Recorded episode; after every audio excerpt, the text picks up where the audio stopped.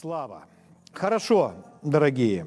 Итак, мы говорили с вами о радости в вере, или радости от веры, или радости веры. То есть, когда человек верит, то он в радости, он радуется. И если человек не радуется, то значит он не в вере. Поэтому если мы давно не радовались, это говорит о том, что мы давно не верим. И это не просто моя идея или какая-то харизматическая доктрина какая-то новорожденная. Э, мы увидели это из священных писаний. И предыдущие э, наши уроки или эти семинары, они доступны, их можно послушать, посмотреть, чтобы возобновить в своей памяти. Но мы сегодня опять будем смотреть некоторые местописания, повторим немного тех, которые мы уже прочитали, чтобы опять освежить это в себе. Итак, доказательство веры – это радость, или признак веры – это радость. Мы прочитали это из римлянам, из других мест Писания, что радость – это прекрасное свидетельство того, что я верю. Э, как же можно не радоваться, если Бог, который дает нам свое слово, дает нам свои обещания, и в каждом Его слове, в каждом обещании есть надежда. Аминь. Есть будущность, есть ответ. Поэтому, если только человек по-настоящему поверит в это, он обязательно будет радоваться.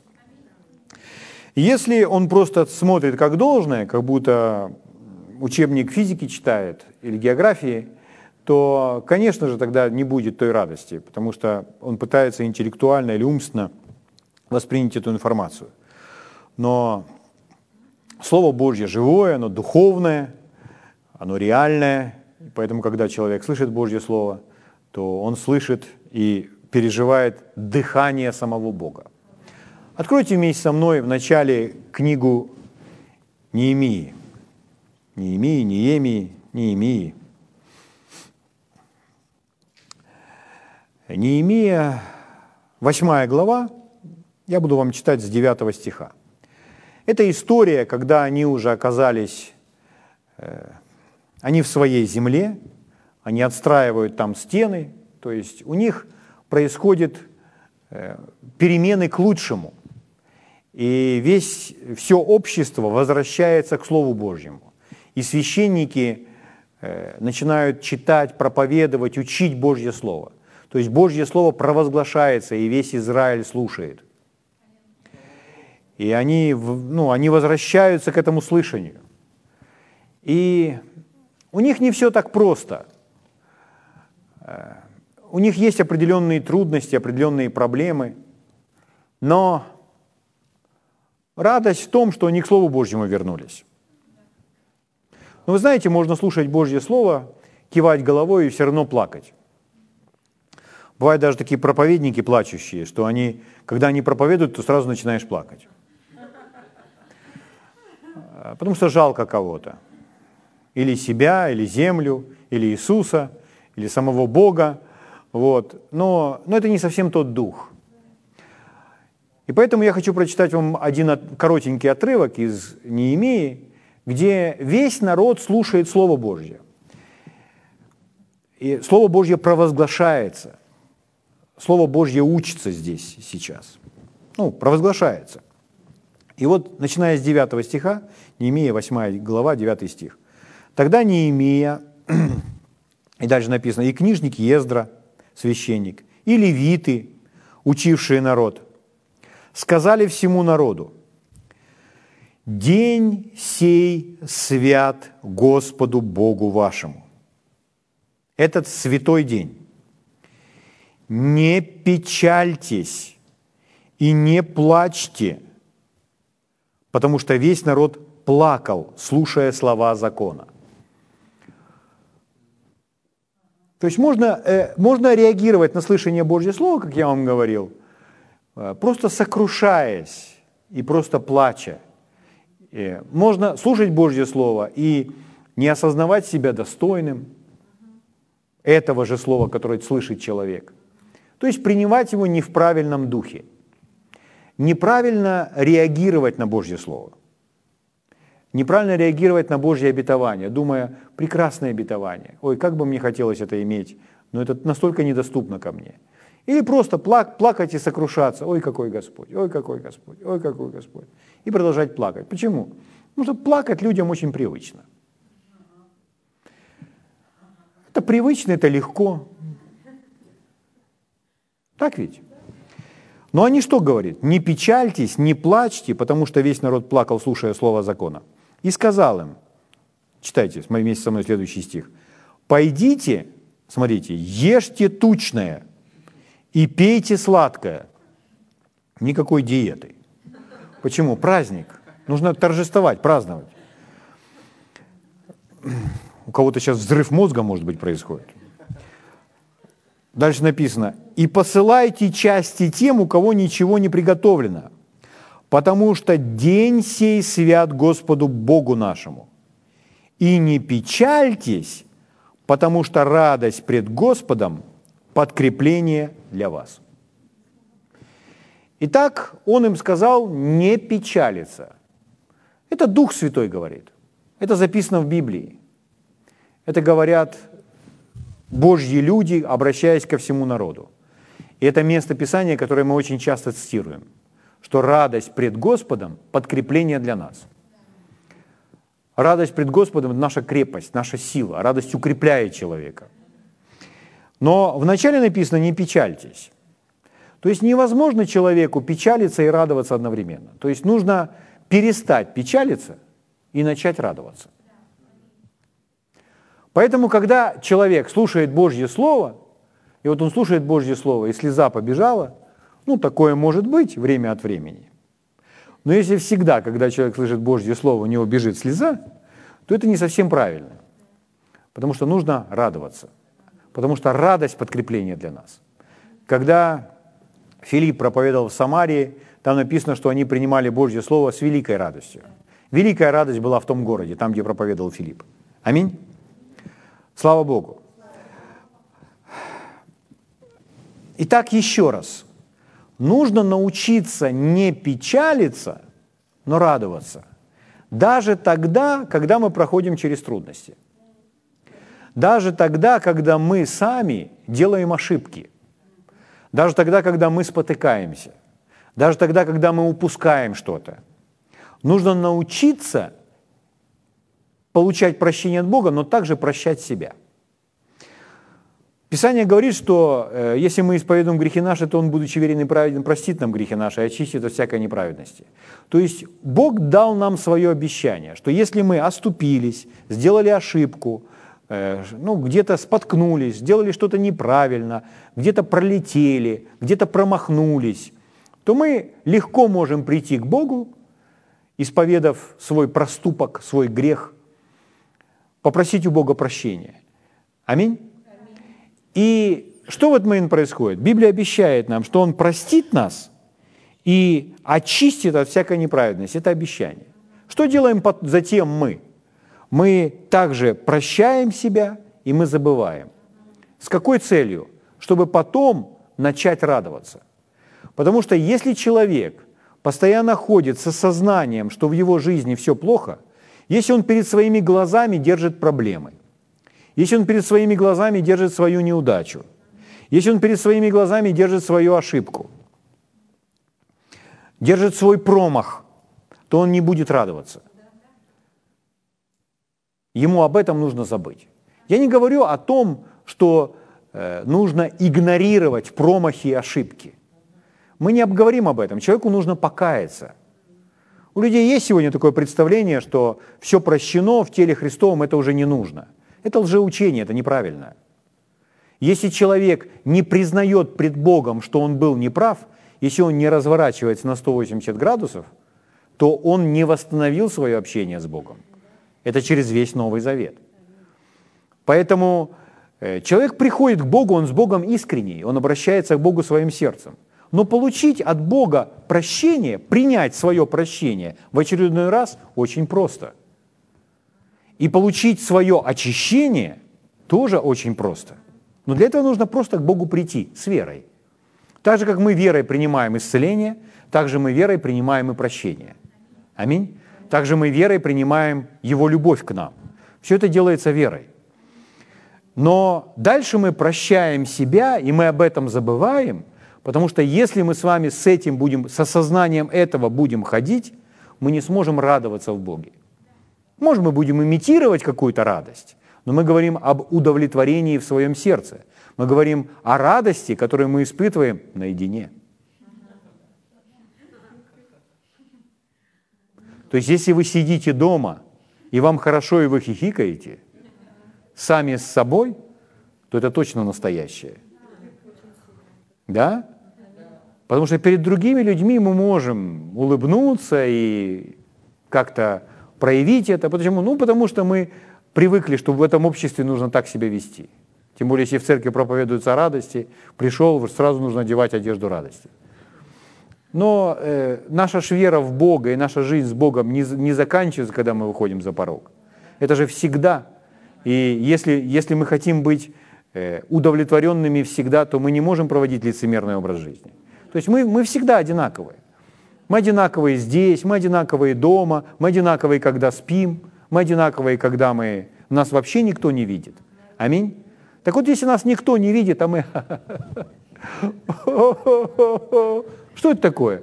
Человек принял свое прощение, человек принял свое очищение, человек обо всем забыл, человек наслаждается Богом, Его обещаниями. Он радуется, он поверил.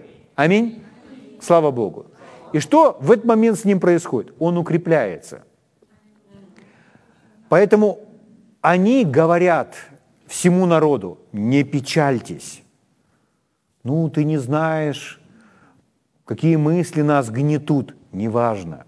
Научитесь, не печальтесь. И еще следующее. Это не просьба, это не предложение, это не совет. Это постановление, это указ, это приказ. Аминь. Это как заповедь звучит. Не печальтесь. Но что делаете? Радуйтесь. Почему? Если не хотите быть слабыми, начинайте радоваться. Будете печалиться, ваша вера будет становиться слабее, ваш дух будет становиться слабее и слабее и слабее. Он, печаль будет вас истощать. А вам же нужно пройти, в вере нужно быть сильным, ведь вызовы-то еще придут, искушения-то еще придут. А чтобы в этих искушениях быть сильным и помочь своей вере, укрепить свою веру, что для этого нужно? Радоваться. Поэтому если человек будет радоваться, он будет сильным. Мало радости, мало укрепления. Много радости, много укрепления, много силы. Нету радости, сплошная печаль, тогда сплошная слабость. Человек становится слабее и слабее. Это его истощает, это его начинает угнетать и мучить. Угу. Слава Богу. Аллилуйя. Поэтому, если человек действительно верит, что он прощен, если он не смотрит на свои ошибки, сделанные ранее, а он идет дальше, если человек не смотрит на проблемы, которые вокруг, вокруг, всюду, на проблемы, которые в стране, на проблемы, которые в городе, на проблемы, которые, ну, везде. То есть проблемы, найти проблемы э, труда не составляет. Аминь. Нам не нужно, я ищу проблему какую-то, чтобы она меня начала угнетать. Этого не нужно. Проблемы свалятся на голову, даже когда мы их не ищем, чтобы угнетать. Угу. Но если мы с вами действительно поверили Богу, мы верим Его Слову, то мы никогда не будем в депрессии. Никогда не будем в унынии. Наоборот, мы будем переживать радость. Люди думают, как мне переживать Бога? Люди говорят, я бы хотел ощутить Божий Дух. Как мне ощутить Божий Дух? Кто-то рассказывает о мурашках, кто-то о э, огне, кто-то еще о чем-то. Но Бог, который имеет с нами общение, который говорит к нам даже тогда, когда мы читаем Библию. Мы читаем Библию, и Бог говорит с нами. Мы молимся, Он говорит с нами. Мы идем по улице, Он может заговорить с нами. Аминь. Как нам переживать Бога? Как нам Его ощутить?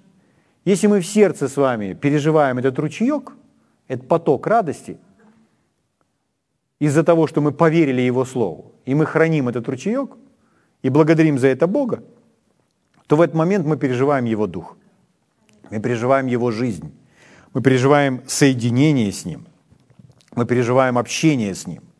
Все, человек нашел Бога. А это такая радость, которая укрепляет, что человек думает, мне просто радостно, мне просто весело, я три раза улыбнулся, два раза посмеялся, и у меня аж крепость и сила в костях появилась. Что это такое? Это Божья сила, это Божья жизнь, это Божий дух. Слава Богу. Человек переживает Бога. Потому что радость имеет в себе такую способность сделать нас сильным. Радость способна сделать нас сильным или укрепить нас. Радость обладает способностью нас укреплять. Радость имеет в себе эту способность, это качество, эту силу дать нам силу. Слава Богу. Поэтому это важно. Поэтому он им сказал, не печальтесь, но радуйтесь. Потому что чтобы дальше жить и жить победоносно, то нужно укрепляться. А радость пред Богом – это подкрепление для вас. Слава Богу. Об Иисусе написано, что Он был помазан элеем радости. На нем помазание, как масло, элей радости. Более соучастников, последователей, более тех, кто его окружал. То есть он, на нем радости было больше всех. Почему? Потому что он угождал Богу. Потому что Иисус был верующим. А раз Иисус был верующим, значит, он был радостным. Аминь. Он всегда верил Богу, он всегда доверял Богу, поэтому он был радостным. Поэтому нет скучного, печального, депрессивного Иисуса. Его никогда таким не было. Люди скажут, ну как же, написано же, он же муж скорби или муж скорби. Там в другом переводе муж печали. Но это очень маленький промежуток времени, когда он был на кресте. Когда, когда грех пришел на него, и он взял и занял наше место. Тогда он взял и нашу скорбь также. Поэтому это очень короткий промежуток времени. А все остальное время он ходил в вере радости. Слава Богу. Слава Богу. Аллилуйя. Мы с вами люди, которые должны научиться не уступать чувствам. Чувства. Я говорю сейчас про внутренние чувства, которые называются эмоции. Или чувства тела. Ни тому, ни другому мы не уступаем. Эти чувства, они реальны, они обогащают нашу жизнь. Наша жизнь разнообразна, но мы не ведомы этими чувствами. И нам не нужно этим чувствам уступать. То есть, если чувства пришли, особенно неправильные эти чувства, а мы им берем и уступаем, и пошли на поводу. Нам, нам не нужно этого делать. Чувства могут взять верх над нами только в том случае, если мы им позволим. Если мы будем делать наперекор этим чувствам, они не смогут взять верх над нами. Они не смогут доминировать. Так вот, мы с вами должны научиться не уступать неправильным чувствам, таким как уныние, депрессия, подавленность. Этому просто нельзя уступать. Просто нельзя уступать. Человек говорит, ой, мне грустно, мне печально, мне плохо. Что нужно делать? Просто слышать Божье Слово. Зачем? После, от слышания Божьего Слова должно стать радостно. Что я просто буду слышать, и мне просто станет весело. Но вы слушаете настоящее Божье Слово, концентрированное. Можно слушать такое Божье Слово, что от него радостнее не станет. Нужно служить сильное, настоящее, могущественное, концентрированное Божье Слово, которое есть дух и жизнь. И что будет? Вера будет получать питание. А если вера будет получать питание, в сердце будет мир и радость. А если в сердце будет мир и радость, то вам станет веселее. А если вам станет веселее, вы сможете смеяться, смеетесь. Почему? Потому что вам нужно подкрепиться. Аллилуйя. Слава Богу. Первое послание Петра, первая глава. Первое послание Петра, первая глава, читаю с пятого стиха. «Силой Божьей через веру, соблюдаемых ко спасению, готовому открыться в последнее время. О сем радуйтесь. О сем радуйтесь, поскорбев теперь немного, если нужно, от различных искушений. Мы уже об этом говорили. Что как будто противоречие. Радуйтесь, поскорбев немного. Нет, в оригинале не так звучит. Там немножко другая мысль. Но вот другой перевод на русский язык, новый русский перевод, он э, отражает немножко точнее. Прочитаю. Поэтому радуйтесь, даже если сейчас какое-то время вам приходится страдать в различных испытаниях. То есть если, даже если на нас приходит давление, он говорит, все равно радуйтесь. Потому что это путь и способ вам укрепиться в вере посреди испытаний и искушений. То есть, представляете, на меня приходит давление какое-то про деньги, про здоровье, про взаимоотношения, про будущее, и, ну, про что угодно. Приходит давление. А человек под давлением, вместо того, чтобы укрепить свою веру, которая поможет ему это все преодолеть, и вера сейчас в этот момент проходит свое испытание, а человек в этот момент позволяет себе грустить. Что он делает? Он в период атаки делает себя еще слабее. Вместо того, Слово Божье ему говорит, а ты радуйся в этот момент. Зачем? Чтобы в этот период сделать себя еще крепче, чтобы через это все пройти. А он просто слегка унывает. И вот уже печалится, и вот уже скорбит, и вот уже впал в депрессию. И вы смотрите, христианин, был исполненный Святого Духа, столько слышал Божьего Слова, лежит. Лежит, ничего не хочет. Подавленный, в депрессии, никого не хочет видеть. Что случилось? Пришло давление врага, он уступил неправильным чувствам. Кто это сделал? Враг это сделал. А что Бог говорит? А Бог говорит, да не обращай внимания на чувства, а действуй. Как действуй? Радуйся. Поэтому как они сказали? А вы не печальтесь. Вот слушайте Божье Слово и не печальтесь, а радуйтесь. И что вам еще поможет? Пойдите домой, как следует наешьтесь, тучного, напейтесь сладкого, аминь, и радуйтесь. Ну, порой на полный желудок легче радоваться. То есть, если, если человек голодает, ему говорят, еще радуйся, говорит, да поставь меня в покое. А тут он наелся как следует и радуется. Вот это от Бога. Аминь. Слава Богу. Про пост мы другой раз поговорим, не сегодня. Сегодня у нас другой предмет мы изучаем. Поэтому радуйтесь, даже сейчас какое-то время приходится страдать от различных, в различных испытаниях. То есть выбор за нами. Будем мы радоваться или будем мы, позволим мы нас угнетать, уступим этим негативным чувствам и будем унывать. Выбор за нами. Делайте правильный выбор.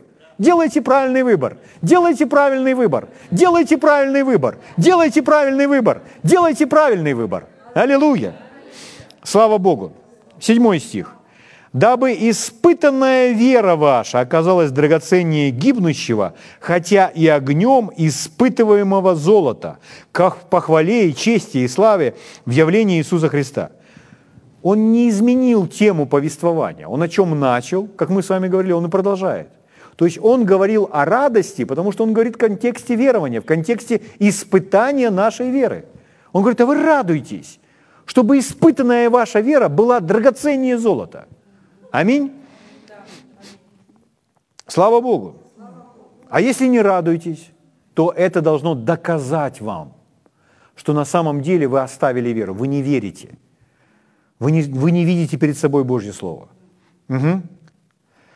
А если радуетесь? А если радуетесь, значит, вы не сдаетесь.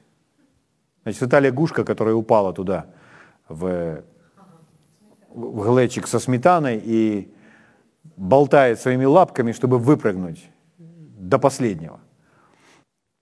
Оля делает у нас масло, мы не покупаем масло в магазине. Уже какой длительный период времени, вообще не покупаем. Мы покупаем сливки у фермеров наших. И Оля сама взбивает и делает из сливок масло – вы знаете, какой выход? Сто процентов, то есть нет никакой жидкости. Сто процентов сливки превращаются в масло, желтое, без каких-либо добавок. И мы посчитали по себестоимости, что нам получается в три раза дешевле. Это было бесплатно, делюсь. ключами к жизни. Но та лягушка, которая попала, одна и другая, и болтала своими лапками, то э, одна, одна болтала, болтала и говорит, я уже не могу. Я сдаюсь, у меня больше нету сил. А другая говорит, а я буду до конца. И одна лягушка просто пошла на дно. Ну, очень интересно, лягушка и утонула. А другая болталась до тех пор, пока не превратила своими лапками, как миксером, всю, всю, всю, всю эту сметану в масло. И она выпрыгнула в белом костюме, слава Богу. Аллилуйя. Поэтому не сдавайтесь. Восьмой стих. «Которого не видев, любите, и которого доселе не видя, но веруя в Него радуетесь». Я думаю, что в ваших Библиях это уже подчеркнуто. «Веруя в Него радуетесь». Давайте вместе вслух скажем. «Веруя в Него радуетесь». Еще раз вместе. «Веруя в Него радуетесь». Веруя в Него радуетесь. То есть, если мы с вами не радуемся, то на самом деле мы, не, мы оставили веру. Мы свели свой взгляд с Его слова, с Его обещаний на что-то другое, на проблемы. Угу.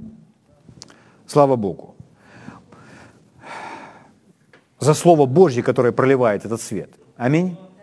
Друзья мои, вы даже не представляете, как много людей на этой планете сражается с депрессией. Вы даже не представляете. В церковном мире очень много людей, которые не радуются. Не радуются достаточно. А есть люди, которые унывают. И на самом деле, верили они Слово Божье перед их глазами или оно отошло? То есть если вера в Бога для человека становится чем-то формальным, он просто формально посещает церковь, формально читает Библию и не имеет этой жизни с Богом, так долго не протянешь. Это просто надоест, потому что это религиозно все. Но если есть живой контакт, если человек получает питание – если человек может видеть из слова то, что ему говорит Бог, это делает его сильнее, это делает его крепче. И это будет обязательно выражаться в радости. Он будет сидеть дома, как я уже говорил, один и радоваться. На людях он будет продолжать радоваться. Слава Богу. Но это не будет э, чем-то показательным. Это не будет лицемерная радость. Это будет настоящее. Радость из-за того, что человек верит Божьему Слову. Аллилуйя. Слава Богу. Когда человек, верующий в Бога, не радуется, то это возможно только из-за того, что он начал смотреть на неправильные вещи. Вы не радуетесь из-за того, что вы смотрите на неправильные вещи. Ну, смотрите не совсем буквально. То есть можно смотреть просто в своем уме. Сосредотачиваться, концентрироваться на том, что неправильно. Если концентрироваться на том, что нам говорит Бог, мы обязательно с вами будем радоваться. Это всегда сделает нас удовлетворенными и счастливыми. Смотреть на неправильные вещи – это значит смотреть на проблемы. Слово Божье нигде не учит нас разглядывать проблему. Со всех сторон. Слово Божье не учит нас пристально, внимательно изучать проблему. Нет. Это делает человека печальным. Это человека угнетает. Да как через взгляд на симптомы, чувства и обстоятельства, так и слышание неправильных вещей. Это все чревато для человека. Это все приносит вред. Угу. Как мы с вами сказали уже, э, на Земле вообще не нужно искать э, э, что-то, что, что может нас расстроить. Так меня давно уже ничего не расстраивает. Пойду поищу, может ли что-нибудь меня расстроить. Это, это, это глупо. То есть тут как спелые вишни падают на, на голову разные проблемы, которые хотели бы нас с вами расстроить. Да?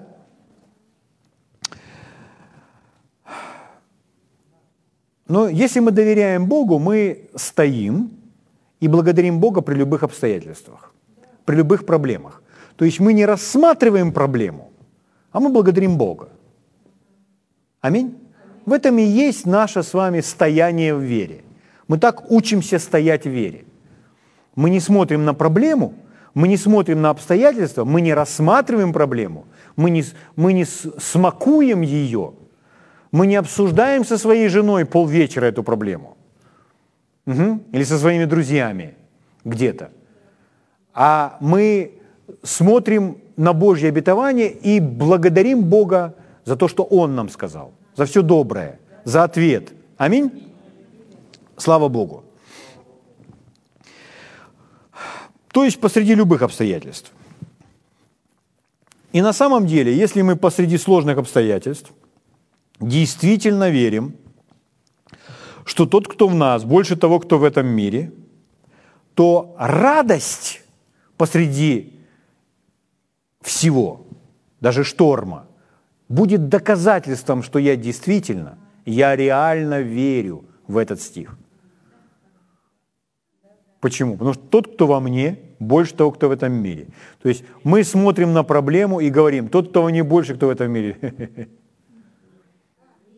То есть, если мне не радостно, значит, я не на то смотрю. Свел свою взгляд слово. Угу. И мы начинаем радоваться, и радость поможет нам пройти через это все, потому что мы становимся только сильнее посреди невзгод. Это Божья система, это Божий план, это Божий порядок действия. Приходит давление, а Он нас уже всем снабдил, Он дал нам слово – Вера уже есть в нашем сердце. Мы не смотрим на проблему, мы берем место Писания, мы берем обещание, мы уверены в том, что Он в нас и Он нас не оставит. Аминь. Мы благодарим Бога за это. Это помогает нам не концентрироваться на проблеме. Радость начинает течь из нас, что является свидетельством, что я действительно верю. И я позволяю ей течь. Я еще больше радуюсь. И тем самым еще больше укрепляюсь посреди испытаний. Поэтому в испытаниях я становлюсь еще сильнее. Я это все преодолеваю. И это все с меня как с гуся воднее. Я это все преодолеваю. И это все с меня как с гуся вода. Шторм утих. Аминь. Море утихло. Уже больше не штормит. И я цел, здоров и в безопасности. Бог дает нам целую стратегию, каждый шаг, как проходить через любые невзгоды. И для этого нужно научить себя не уступать неправильным чувствам, не смотреть на неправильное, потому что мы будем искушаемы это делать. Начать критиковать, начать жаловаться, начать жалеть себя, начать спорить с Богом и так далее. Не нужно этого делать если мы хотим пройти все быстро. Если мы будем уступать всему этому, процесс затянется. Хорошо, смотрите, что Господь говорит нам, как, я уже сказал, как повеление, как приказ. Я открываю Новый Завет, беру послание, написанное церкви. Мы с вами это церковь. И вот давайте посмотрим на эти священные писания, не просто как на послание, написано какой-то церкви, которая к нам не относится. Давайте посмотрим как на слово – которое Бог говорит непосредственно нам. Аминь. Слава Богу. Итак, например, филиппийцам 4 глава, 4 стих. Послание филиппийцам очень короткое послание, там всего 4 главы. Вы можете пере, перечитать его на одном дыхании. И вы встретите там слово «радость», «радоваться», «радуюсь» много раз. Его даже называют некоторые люди послание радости – но если вы хотите взять кульминационный момент из всего этого послания о радости, то это этот стих, который я вам сейчас прочитаю. Легко запомнить. 4.4. Филиппийцам 4.4. радуйтесь всегда в Господе. И еще говорю, радуйтесь. У меня к вам вопрос. Когда радоваться? У меня другой вопрос. Всегда это когда? Всегда это когда? Вернее, скажите мне так. Когда всегда... Нет, как это сказать? Когда не всегда. Есть такое? Всегда это всегда. Аминь. То есть нету никакой паузы. Никакой паузы. Всегда. Не всегда не бывает. Радуйтесь всегда в Господе. Дальше. Еще раз говорю, радуйтесь. Дальше. Еще раз говорю, радуйтесь. Другой перевод, с английского я вам перевел, он так звучит. Будьте радостны в Господе все время. В Господе будьте радостны все время. Вы в Господе? Да. Будьте радостны все. Почему? Потому что все время в вере. Все время хожу со своим доверием Богу. Аминь. Будьте радостны, Господи, все время. Снова говорю, будьте радостны. Как много людей в теле Христовом игнорируют этот стих. Но ведь это инструкция, как мы с вами сказали. Это подробный план, как укрепить себя. Будьте радостны в Господе все время. Снова говорю, будьте радостны. Откройте вместе со мной 1 Фессалоникийцам, 5 глава. 1 Фессалоникийцам тоже написано Павлом, но под вдохновением Святого Духа. Тот же самый Дух говорит, 1 Фессалоникийцам, 5 глава, 16 стих. Короткий стих. Мы любим короткие стихи. Их легко выучить наизусть, легко запомнить. Всегда радуйтесь. Угу. Когда? А бывает, а когда не всегда? В какой промежуток времени не всегда? Нету. То есть всегда, еще раз, всегда радуйтесь. Вот еще другой перевод э, этого стиха звучит так. Имейте радость все время. Имейте радость все время. Угу. Человек может сказать, ну, ну никто не радуется постоянно. Но вы не знаете всех.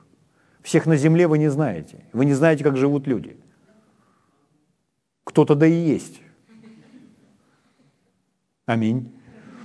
Слава Богу. Хорошо, друзья мои. Кто это говорит? Вот всегда радуйтесь. Или имейте радость всегда, все время. Кто это говорит? Это говорит Бог. Вот представьте, что наш, э, наш Отец – Отец. Облако наполнило этот зал. Края рис его наполнили этот храм. Аромат затмил это место. Угу. И мы вдыхаем, Бог пришел. Мы друг друга не видим, потому что мы в Его бороде. Слава Богу. Отец. Отец. Ну, если вам сложно Отца представить, хорошо, Иисус. Бог Отец, ваш любящий Отец, или Иисус,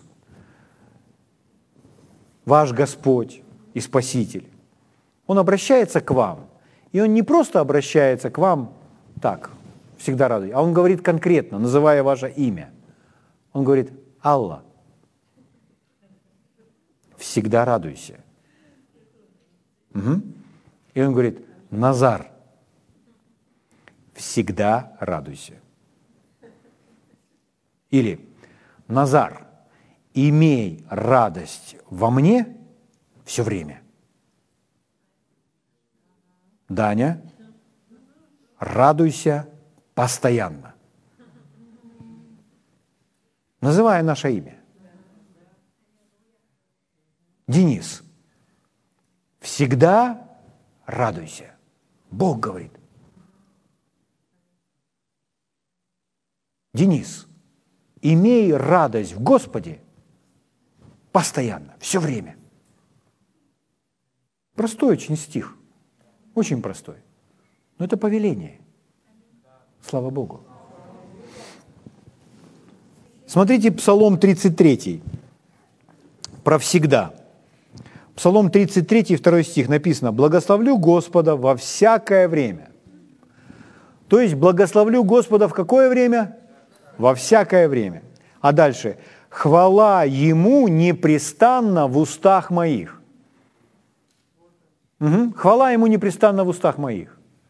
То есть всякий раз, вспоминая о чем-то, думая о нем, постоянно в устах «Спасибо, Господь, спасибо, Господь». Этому нужно себя научить. Аминь. Потому что мы не говорим просто «это стиль жизни». Он говорит о стиле жизни, которому мы с вами учимся. Аминь. Слава Богу. Сейчас мы вернемся еще раз, но э, Иисус так говорил. Я вам, чтобы еще помочь про, это, про эти приказы все, сейчас я на примерах мы сейчас разберемся. Мы как-то затрагивали вопрос того, что Иисус, а это на молитве мы говорили, Иисус говорил, будьте как дети. Угу. В Евангелии от Матфея, 18 глава, я один короткий стишок, третий прочитаю. «Сказал, истинно говорю вам, Иисус, если не обратитесь и не будете как дети, обратиться – это что значит? Вернуться, покаяться, переменить мысли, опять стать как ребенок.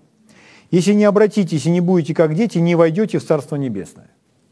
То есть если человек не меняет свои мысли, не разворачивается и не становится как ребенок, он не сможет действовать в Царстве Божьем, он не сможет действовать в принципах Царства Божьего говорит Иисус. Ну, Иисус так говорит. Если не будете как дети, не войдете в Царство Небесное. Хорошо, что, э, что мы знаем о детях? Ну, мы говорили о качестве, которое характеризует детей, почему Иисус так говорит о ребенке, что ребенок прежде всего зависим. Когда мы растем физически, то мы становимся старше, мы менее и менее становимся зависимы от своих родителей. То есть э, вначале они нас кормят, потом мы вырастаем, мы кормим себя сами. Ну, ложку держим. Э, вначале они нас одевают, потом мы подрастаем, мы сами себя одеваем. Мама за, зашнуровывает шнурки до какого-то возраста, потом мы учимся зашнуровывать шнурки, мы сами это делаем. Потом мы уходим из дома и полностью себя обеспечиваем. И это правильно, так должно быть в мире естественном. Но что касается нашего Бога, Бог не хочет, чтобы так было. Бог желает, чтобы мы по-прежнему, постоянно были от Него зависимы. Были от Него зависимы в принятии каждого решения. Даже в мелочах спрашивать, даже в мелочах. Он так нас любит, что Он желает нас с вами руководить, водить во все, чтобы мы были этой веткой на лозе и приносили плоды. Поэтому, э, сравнивая взаимоотношения с естественными родителями, то здесь немножко другая история – мы, мы полностью зависимы от Бога. Мы ведомы Его Духом. Он является нашим источником, обеспечителем. Аминь? Слава Богу. Но что еще характерно для ребенка, то какими мы должны стать, чтобы быть как дети, если понаблюдать за детьми. Дети, они очень непосредственные. Правда? Слава Богу. И мы все были детьми. Мы все через это прошли. Поэтому если мы стали вести себя как-то иначе, не как дети, но в чем-то нужно вести себя не как дети. Но Иисус говорит о чем-то, в чем мы должны оставаться детьми. Вот смотрит на взрослого человека и говорит, ну слушай, как ребенок. Но только в хорошем смысле. Не в том, что он кушает так, что он, э, у него весь салат на, на его рубашке. То есть речь не об этом идет. Угу. А какие такие особые качества в ребенке? Относительно радости давайте посмотрим. Хорошо? Если вы, если у вас маленький ребенок, и вы включаете музыку, и ребенку нравится музыка, он без приглашения, начинает танцевать. Когда ребенок слышит музыку, что он делает? Танцует. Поэтому, когда Иисус говорит, будьте как дети, что это значит для нас? Когда я слышу музыку, я танцую. А зачем? Всегда радуйтесь. Что такое радость? Радость – это смех, радость – это пение, радость – это танцы. Аминь. Чтобы ребенку, э, когда звучит музыка, с течением времени не начинать танцевать впоследствии, ему нужно было учиться в этом мире в себе эту радость подавлять. Поэтому мы научились себе это подавлять. И поэтому мы сегодня люди такие, как, какие они есть.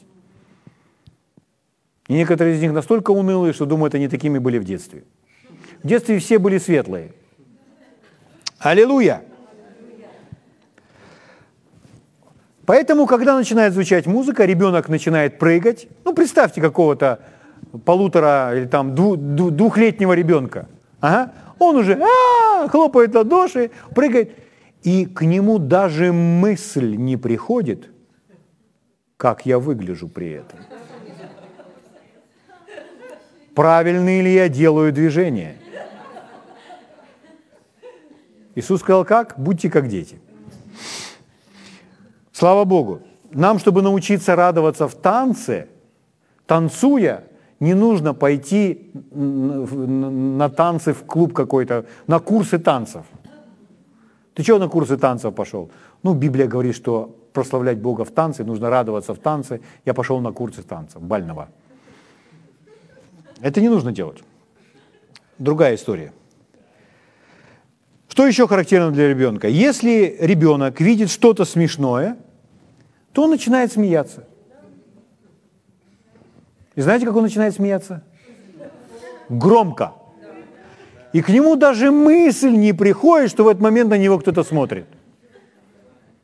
Аминь? Слава Богу. Или что, ой, я так громко смеюсь, вдруг кто-то услышит. Или, наверное, это смотрится глупо. Ребенок об этом во всем не думает. Даже мыслей таких нет. Он что делает? Раз для него это смешно, он смеется и больше ни о чем не думает. Слава Богу. Если им радостно, если ребенку радостно, то он будет кричать. И знаете еще, что он будет делать? Визжать и пищать. Вы заметили, что взрослые люди не визжат и не пищат? А дети визжат и пищат. Я не говорю о том, что они визжат и пищат из-за истерики, которую они закатывают. Я говорю про радость. Если вы щекотали когда-то ребенка, и он да? Аминь. Взрослые иначе себя ведут. И чтобы не кричать, не визжать, чтобы не смеяться, когда смешно, чтобы не танцевать, когда появляется музыка, нужно научиться в себе все это подавлять. И так, глядишь, к 14 годам достаточно успешно все это в себе подавили. А что говорит Иисус? Если не обратитесь, если не развернетесь и не пойдете обратно в детство, не войдете в Царство Небесное. Есть сферы, в котором вы должны пойти в детство. Вы знаете, что дети, которые приходят на эту землю, они духовно не падшие. В них, в них есть эта жизнь. И приняв Иисуса, они могут сразу просто стать частью церкви. Мы когда-то уже изучали на эту тему. Поэтому дети, которые умирают, уходят из этой жизни через болезни маленькими совсем, они не идут в ад – или те, которые дети уходят через аборты или так далее, они не идут в ад, они идут к Богу. Их дух идет к Богу, который дал этот дух. Но все дети, они такие. Вы посмотрите на ребенка. У любых, у любых родителей рожденного ребенка. И у них светлые глаза. Они полные любви. Они, они уже умеют дарить мир и покой. И чтобы этот ребенок был зажат, встревожен, его нужно поместить в какие-то условия, чтобы с ним это произошло. А так он добрый, нежный, открытый, полный любви, угу, мягкий. Поэтому у меня к вам вопрос. Ко всем вопрос. Когда вы последний раз кричали и прыгали от счастья? Потому что если Иисус, если ваш Господь говорит, будьте как дети, Господи, а если у нас не получится опять стать как детьми, ну это все дрова. Не войдете в Царство Небесное. А есть какая-то другая дверь, Господь? Нет, только будьте как дети. Аминь. Дело в том, что люди не кричат, не прыгают, не радуются от счастья. И таких людей, я имею в виду христиан, среди христиан очень много депрессивных, подавленных христиан депрессивных, подавленных проповедников. В чем трагедия, друзья мои? Человек может производить только себе подобное, по роду своему. Поэтому э, наше окружение, оно влияет на нас, и проповедники, если проповедник подавлен, то, то когда он делится с людьми словом, и люди принимают эту пищу, вся церковь будет подавленной. Вот почему это это опасно, что каждый из верующих людей должен быть полон любви, мира, радости. Не просто внешне, внешне улыбаться, изображать мир и любовь, а реально быть наполненным этим. Почему? Потому что человек не может дать, поделиться тем, чего у него нет – он может пытаться имитировать, но если на самом деле этого нет, он не поделится этим. Поэтому здесь все честно. Человек должен быть полон любви, мира, радости, чтобы дарить радость другим. Слава Богу. Потому что если проповедник подавлен, это произведет определенное окажет определенное влияние на все собрание. Если проповедник, проповедник полон мира и радости, это также окажет влияние на все собрание. Потому что он делится тем, что у него есть. И это не знание. А Иисус говорил, Слово Мое – суть дух и жизнь. Он делится атмосферой. Слава Богу. Братья и сестры, мы с вами, христиане, те, которые как Христос, должны быть самыми радостными и счастливыми людьми на земле. Более радостных и более счастливых людей найти на этой земле невозможно. Из-за чего? Из-за того, что у нас есть Бог. И мы с Ним ходим. Это наша цель. Потому что тогда мы становимся эффективными свидетелями. Потому что печаль, подавленность, уныние делает нас очень плохими свидетелями Иисуса Христа. Наше свидетельство аннулируется сразу о нашем Боге, который говорит, всегда радуйтесь в Господе. Еще раз говорю, всегда радуйтесь имейте радость всегда. Будь радостным всегда. Бог, который нам говорит, не печальтесь, но радуйтесь, потому что радость есть подкрепление для вас. Это не все места описания радости, их больше, их очень много. Но люди перепрыгивают эти стихи, перескакивают, пропускают.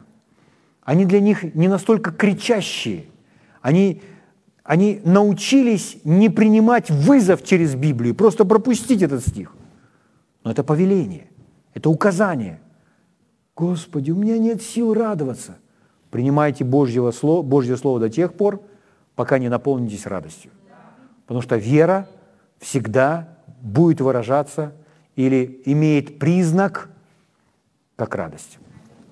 Слава Богу. Аллилуйя. Это, это, это реальность духа победы. Аминь. Откройте вместе со мной Евреям 3 глава. Евреям 3 глава. Читаю вам 6 стих. Христос как сын в доме его, Христос как сын в доме его. Речь идет о доме Божьем. Дом же его – мы. Кто этот дом Божий? Кто его дом? Мы. Если только дерзновение и упование, которым хвалимся, твердо сохраним до конца. То есть мы с вами Божий дом, Божье строение, построенное не руками, мы не физическое строение, а мы живое строение, построенное из живых камней. Мы с вами живой строительный материал, из которого построен Дом Божий. Аминь. Слава Богу. Но здесь написано «если». Вы всегда обращаете на, эту, на это короткое слово «если». «Если» всегда говорит об условии. То есть мы остаемся Его домом, мы представляем Его дом только в том случае, если... Что мы делаем? Если только дерзновение и упование, которым хвалимся, твердо сохраним до конца. Ну, слово дерзновение в другом переводе звучит как уверенность, а упование, которым хвалимся, читаю вам другой перевод, чтобы было проще. Если мы будем крепко держаться уверенности и радости надежды до конца. Радости надежды до конца. То есть мы его дом, мы представляем его дом, мы живые камни в его доме, мы соединены с Богом и с друг с другом, мы вносим свое служение и выполняем свою миссию, если мы остаемся в уверенности и в радости надежды до конца. То есть если мы полны уверенности и полны радости в надежде или в радости ожидании, то мы с вами представляем его дом. Что это значит? Божий дом – это дом радости. Писание говорит, в доме праведника слышен голос радости и веселья. То есть, если прийти в Дом Божий, то Дом Божий – это не дом печали, это не дом плача, это дом, где радость. Звучит Божье Слово и вызывает радость. Святой Дух, в котором радость. Божий дом – это дом радости. В Божьем доме радость. Слава Богу. Смотрите, 10 глава. 10 глава, 22 стих и далее. «Да приступаем с искренним сердцем, с полной верою, краплению очистив сердца от порочной совести, и омыв тело водою чистую, будем держаться исповедания упования неуклона, неуклонно, ибо верен обещавший. Будем внимательны друг к другу, поощряя к любви». Он говорит о теле, он говорит, что мы живые камни, он говорит, что мы соединены с друг с другом. И он говорит, будем внимательны друг к другу, поощряя друг друга к любви. Слава Богу и добрым делам. Не будем оставлять собрание своего, как есть у некоторых обычай, но будем увещевать друг друга. Зачем необходимо собрание? Чтобы увещевать друг друга. Что значит увещевать? Это все ободрение, это укрепление. Мы нужны друг другу, когда мы собираемся, мы здесь нужны друг другу из-за атмосферы, которую мы здесь вместе создаем. Можно через интернет слушать проповедника и получать откровения. Можно через интернет слушать и получать даже действие помазания. Но через интернет, онлайн или каким-либо другим образом вы никогда не переживете атмосферы веры и радости, которую вы можете пережить только при физическом контакте с собранием, при встрече с человеком. Поэтому он говорит, что нужна эта встреча. Ничто не заменит атмосферы, которую мы с вами создаем здесь вместе. Ни перед каким экраном телевизора, ни при чтении никакой книги. Этого не происходит. Поэтому это Божий план. Он знал, что будет интернет. Он знал, что будет телевидение. Он знал про это все. Но Слово Божье неизменно, ничего не изменилось. Поэтому он говорит, не будем оставлять собрания своего, как есть у некоторых обычай, но будем увещевать друг друга, тем более, чем более усматриваем приближение Дня Онова. Слава Богу. Еще раз, 25 стих, другой перевод. «Не будем оставлять наших собраний, как это вошло у некоторых в привычку. Будем ободрять друг друга, особенно видя, что День Господа уже приближается». Почему мы нужны друг другу?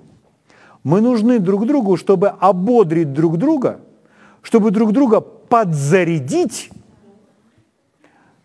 атмосферой, которую мы с вами создаем вместе, здесь. Той средой, которую мы с вами здесь переживаем. Потому что человек – это дух. И встречается не просто два тела, встречаются два духовных существа, которые излучают определенную атмосферу, определенный, определенный запах – определенный аромат. Аминь. Слава Богу. Аллилуйя. Поэтому, чтобы почувствовать радость и веру собрания, в него нужно прийти. Человек скажет, я смотрел на видео, и я почувствовал некоторую радость и веру собрания. Это все очень условно и все до определенной меры. Если вы хотите погрузиться в радость и веру собрания, то вам нужно быть на этом собрании. Будет там радость или вера, не будет там радость или вы точно почувствуете. Вы почувствуете то, что имеет это собрание. Но он говорит о том, что мы не должны оставлять собрание, чтобы ободрять друг друга, чтобы служить друг другу. Угу. Мы друг другу нужны. Вот почему Господь нигде не говорит в слове «отделяйтесь друг от друга и пореже встречайтесь», а наоборот, Он говорит о единстве тела, о единомыслии, об одной вере. Аминь. Слава Богу. Давайте я прочитаю еще кое-что. Послание к Филимону. Там одна глава, я буду читать с третьего стиха. Послание к Филимону, третья глава. «Благодать вам и мир от Бога в молитвах моих, слыша о Твоей любви и вере, которую имеешь Господу Иисусу, и ко всем святым. Что ты имеешь? Любовь и веру Господу Иисусу и ко всем святым. Аминь. Слава Богу. Дабы общение веры твоей, общение – это взаимодействие в вере с друг с другом, оказалось деятельным в познании всякого у вас добра во Христе Иисусе – ибо мы имеем великую радость и утешение в любви Твоей, потому что Тобою, брат, успокоены сердца святых. Кем успокоены сердца святых? Этим братом, Филимоном. Филимон успокоил сердца святых. Задается вопрос, это сделал Бог? Это сделал Бог. Но Бог использует этого человека, потому что человек носитель всего этого. А как, как, как успокоить сердце? Как сердце наполнить радостью? Как сердце избавить от печали? Как избавить от депрессии? Нужно прийти в среду, в среду своих, прийти на собрание, где есть атмосфера, где у определенной группы людей есть вера и радость. И вы переживете эту атмосферу веры и радости. Точно так же, как мы все распространяем запах. От нас всех – чем-то пахнет. От кого-то больше, от кого-то меньше. От кого-то телом, от кого-то парфумами, от кого-то кремом. Угу. В физическом мире от нас всех пахнет чем-то. И если обнять друг друга, то, возможно, мы будем чувствовать и переживать этот запах. Точно так же духовно. Точно так же духовно, когда человек наполнен чем-то, как брат Хейген рассказывал, что когда они зашли в один дом к одним служителям, то они сразу же ощутили, что в этом доме только что происходили ссоры. То есть муж с женой ссорились. И они, сказали, они посмотрели друг на друга и говорят, здесь только что произносились нехорошие слова. И так оно и было. То есть они ощутили не физический запах, они ощутили это сердцем. Это определенная атмосфера. Поэтому, когда мы собираемся – мы умножаем эту атмосферу, потому что нас, мы собравшись, мы увеличиваем это все.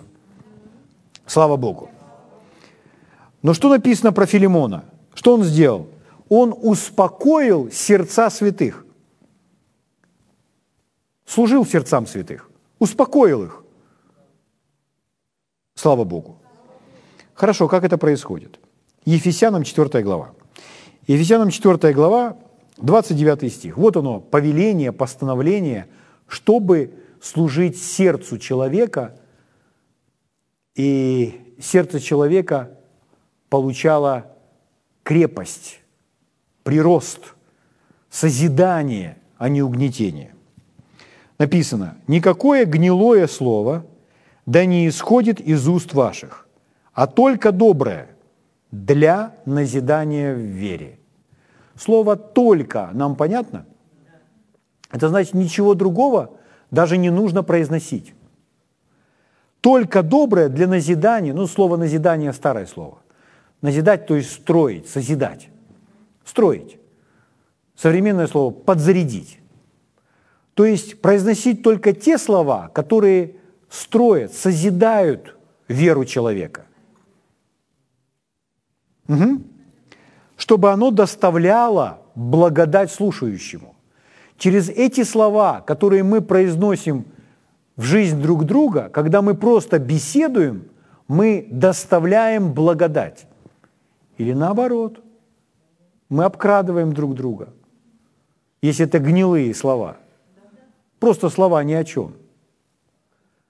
Как много из нас задумывается, сейчас я расскажу это этому человеку, или я скажу это этому человеку, или я поделюсь этим с этим человеком. Какое эти слова окажут воздействие на его веру и на него, на него как личность? Думаем ли мы постоянно об этом, чем мы делимся друг с другом? В каком состоянии мы оставим человека, когда мы уйдем? Просто рассказав ему ли о своих проблемах, или то, о чем просто хотелось поговорить, или просто вообще ни о чем – Просто пустая болтовня. Просто пустая болтовня. Как-то это нас созидает? Никак. Но о чем он говорит? Никакое гнилое слово да не исходит из уст ваших, а только доброе для созидания. В вере, дабы оно доставляло благодать слушающим. Когда мы произносим слова в жизнь друг друга, речь не идет о проповеднике – Речь идет о каждом из нас. Речь не идет о том, что кто-то стоит за кафедрой и произносит эти слова. Это любой диалог, это любая беседа. Постоянно. Двух друзей, двух супругов, двух коллег, двух братьев, двух сестер, кого угодно. Но все слова должны быть такие, чтобы они доставляли, снабжали другого человека благодатью. Зачем? Чтобы, чтобы его в радости подзарядить. Слава Богу. Угу. Угу. Потому что иногда то, что мы с вами говорим, вот мы просто делимся чем-то. И то, чем мы с вами делимся, это может быть фактом. То есть это действительно произошло, это действительно случилось. Но вопрос, а назидает ли это? Нет. Зачем об этом говорить? Для чего? Пустая болтовня. Поэтому если это в вашем разуме, или вам приходится через это проходить, это совсем не значит, это совсем не значит, что вам об этом нужно говорить. Если это пришло к вам в голову, если это то, что переживаете вы сейчас, совсем не обязательно, что вы об этом должны сообщать кому-то другому. Какова цель того, что вы об этом говорите? Зачем вы это сообщаете? Если мы с вами начинаем анализировать, что мои слова, как мои слова повлияют на другого человека, то мы будем более избирательны в этих словах. Угу. Поэтому нужно быть ведомым духом то, о чем мы с вами говорим. Бывает так. Сказал что-то, а потом и внутри сразу, ой, а потом расстались и думают, что вообще с тем человеком? Было у вас когда-нибудь такое? И если у человека происходит снова и снова такое, сказал, слово как воробей, и вот опять, опять раз сказал, опять снова сказал, и опять сказал, и опять сказал. И, а для чего? Для чего? Отвлек кого-то от веры, переключил на проблемы или еще что-либо. И задается вопрос, а почему я так себя веду? А это дьявол. Это дьявол, которому вы уступаете и который вас использует. Так я же христианин. Ну что, что христианин? Мы же говорили, не нужно уступать неправильным чувствам, не нужно уступать неправильным мыслям. Это просто враг, который приходит как незаметный, и он просто вас вдохновляет что-то делать. Человек взял, ляпнул, решил пошутить. Потом ходит, мучается, что он так пошутил. Или то, что он сказал своей жене, там, своему ребенку, своему, своим родителям, бабушке, дедушке, коллеге, братьям и сестрам, неважно кому-то. С кем он почувствовал себя свободным, взял об этом сказал. А потом оказывается, это враг, я себя плохо от этого чувствую. И враг использует так верующих людей для чего? Смотрите. 15 псалом. Псалом 15, 8 стих. «Всегда я видел пред собою Господа, ибо Он, одеснуя меня, не поколеблюсь». Почему не поколеблюсь? Потому что вижу пред собой Господа. Потому что смотрю на правильные вещи, контролирую то, что происходит в моей голове. И смотрите, что дальше. Результат этого. От того возрадовалось сердце мое и возвеселился язык мой, даже и плоть моя успокаивается в уповании успокоиться в уповании. От чего возрадовался мой язык? Потому что я смотрю на правильные. Я смотрю, я вижу перед собой Господа. Угу. Из-за того, что вижу Господа пред собой постоянно, поэтому и радуюсь. Это очень сильно отличается от того, что постоянно смотреть на проблемы. Постоянно смотреть в разуме своем. Мы не говорим о буквальном смотрении, просто в своем разуме. Просто внутри воспринимать только проблемы и быть пессимистично настроенным вообще на жизнь. Поэтому нет никакой радости. Человек потихонечку превращается в унылого пессимиста. Но печально в том, что об этих проблемах люди могут дискутировать часами. Что нужно сделать? Просто прекратить. Если мы хотим радоваться если мы хотим с вами быть радостными. А Господь покажет нам, на что смотреть, а на что нет. Девятый стих. «От того возрадовалось сердце мое, и возвеселился язык мой, даже и плоть моя успокоится в уповании. Ибо ты не оставишь души моей в аде, не дашь святому твоему увидеть тление. Ты укажешь мне путь жизни, полнота радостей пред лицом твоим блаженство в деснице твоей вовек. Блаженство в деснице твоей вовек. Угу. Что это значит? Ну, это значит, если человек переживает, человек может всегда переживать радость только в том случае, если он правильно видит. Многие люди неправильно видят похороны, неправильно смотрят на похороны. То есть почему люди на похоронах плачут? Потому что если из жизни уходит человек, который во Христе,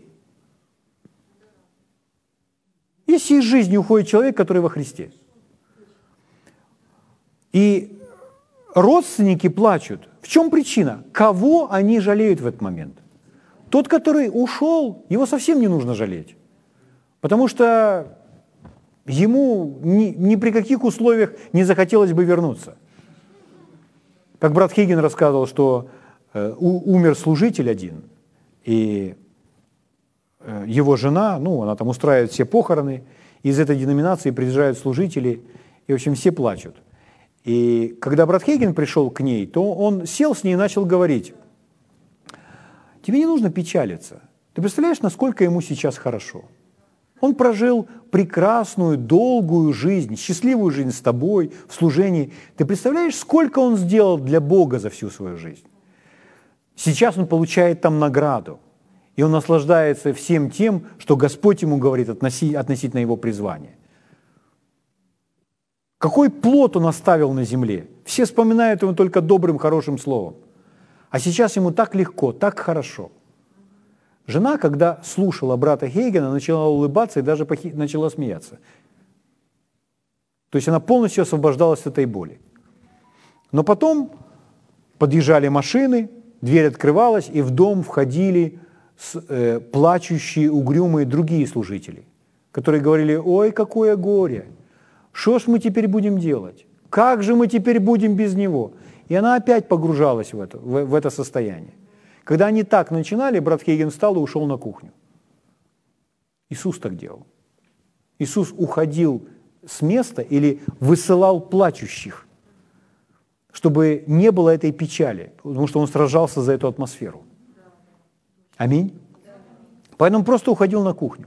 Он уходил на кухню, делал там себе бутерброд. Через некоторое время жена этого служителя, она приходила к нему на кухню и говорит, ой, брат Хейген, мне опять так тяжело, скажите мне еще что-нибудь, то, что вы мне до этого говорили, потому что когда вы говорите «мне так легко», он опять фокусируется на правильном, то мы правильно будем видеть и правильно относиться к этому.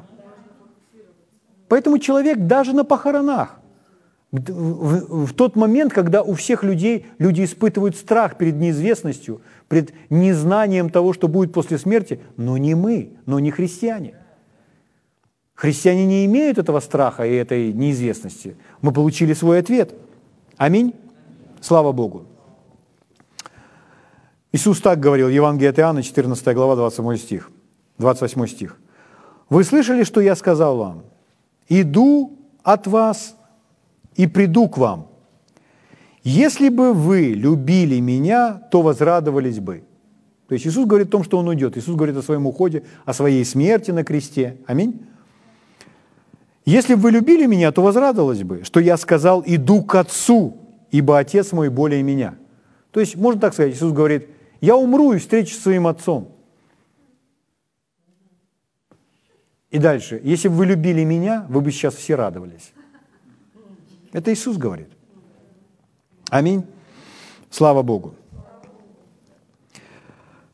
Поэтому, друзья мои, когда мы правильно видим, когда мы доверяем Богу, то мы будем с вами радостны. Аминь. И важно не уступать неправильным чувствам, не уступать неправильным мыслям, а наоборот, фокусироваться на правильных вещах.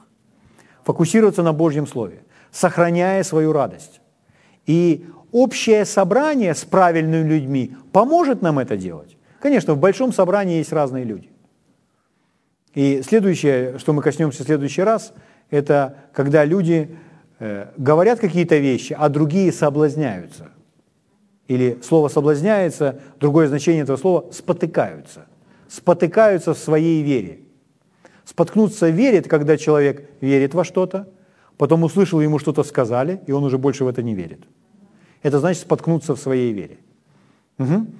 Поэтому разные есть люди, но мы должны быть внимательны, чтобы мы наши слова доставляли благодать слушающим. Для чего? чтобы сохранять людей в вере и в радости. Аминь. Слава Богу.